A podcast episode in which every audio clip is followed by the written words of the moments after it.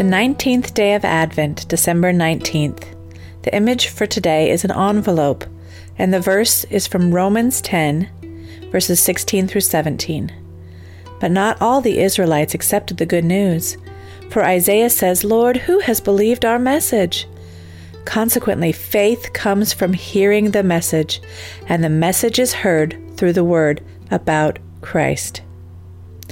Faith comes from hearing the message. What message? The good news, the gospel. Faith comes from hearing that there is good news in our dark world, that as we realize we need a Savior, we also realize we have one.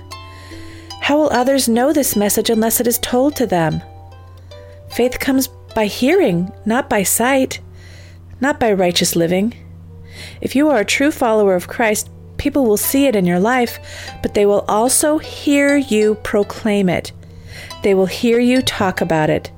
They will hear you share how the gospel changed you. They will hear you share how the gospel can change them. So, what is the gospel? In a nutshell, here it is. God is holy and just and cannot abide sin. Yet, from the time of the first bite of that fruit in the Garden of Eden, sin is a part of our blood. We are born into it. According to God's standards, not man's standards, listed in the Ten Commandments, not one of us is righteous. We are, by default, all headed to hell. That's the bad news. Therefore, we needed the blood of a perfect sacrifice to atone for our sins. The good news, which is what gospel means, is that God knew we couldn't atone for our own sins, so he, in his grace and mercy, always planned to send his Son to be the sacrifice for us. When Christ died, he took our place and he took our sins on the cross. They were crucified with him. In exchange, we received his righteousness. That doesn't mean we're innocent.